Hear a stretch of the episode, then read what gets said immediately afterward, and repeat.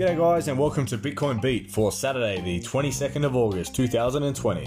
Bitcoin is currently sitting at 11,479 US dollars, down 3.27% for the past 24 hours, with an average transaction fee of $5.09. And in the Aussie dollar, one Bitcoin is currently demanding 16,031 Australian dollars.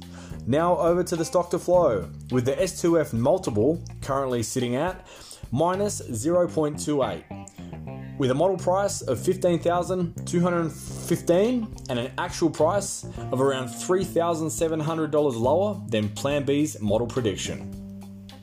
And the gold price is currently 1,942 US dollars.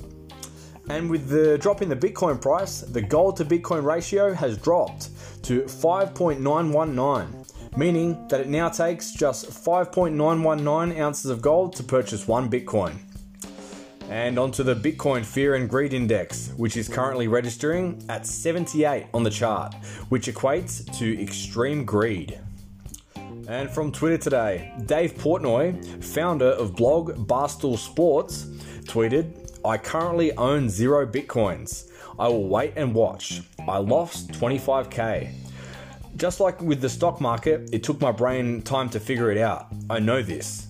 The link marines are weak, and the orchard flowers do not die, or do die in the crypto world. I may or may not be done. Hashtag Bitcoin. Sounds like some weak hands to me, guys. He only got into crypto around a week ago, and already he's given up. Anyway, that's all from me, guys. Stay humble and keep stacking sats.